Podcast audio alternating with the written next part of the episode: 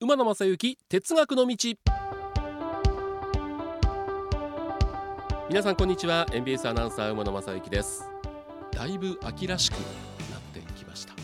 10月も最終週ということになりましたけども秋の臨時列車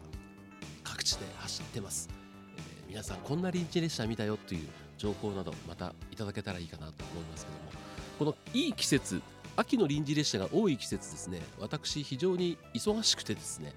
えー、通常秋は10月半ばからですね2週に一遍ゴルフの中継があって、え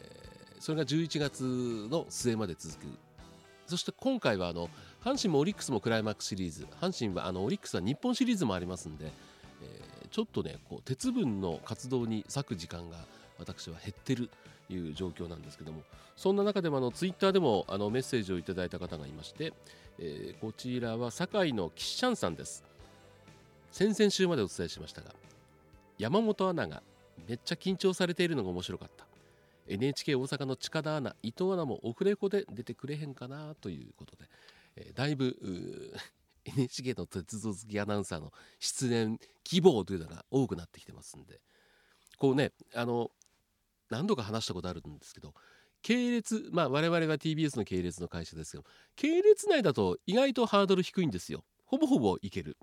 であのうちの福島アナウンサーが、ね、TBS のドラマ「アトムの子」にも出演してるくらいですからいけるんですけどもなかなか系列が違うとまあそのハードルは低くはなってきてるんですけどもそうですね系列外でもちょっといろいろね日本テレビにはあの山本さんが来た時にも話してましたが CS で番組持ってる鉄道好きの藤田さんってアナウンサーいますんで、えー、その辺の出演も叶えられたらいいかなというふうに思っておりますが、えー、84回目の哲学の道今週もこのテーマでいきます。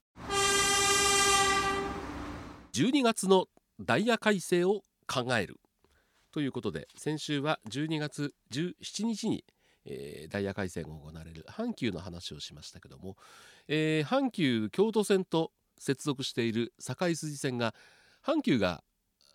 運転間隔を変えるならこれ堺筋線も運転間隔変えなきゃいけない。つまり例えば5分間隔で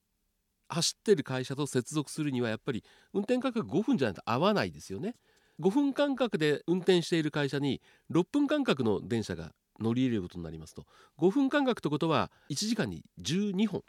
6分間隔になると1時間に10本。2本あぶれるんですよ。だからこういうのってなかなか難しくてただ面白いですよ。阪急阪神の日中10分間隔のダイヤに山陽電鉄は間隔違うんですよね。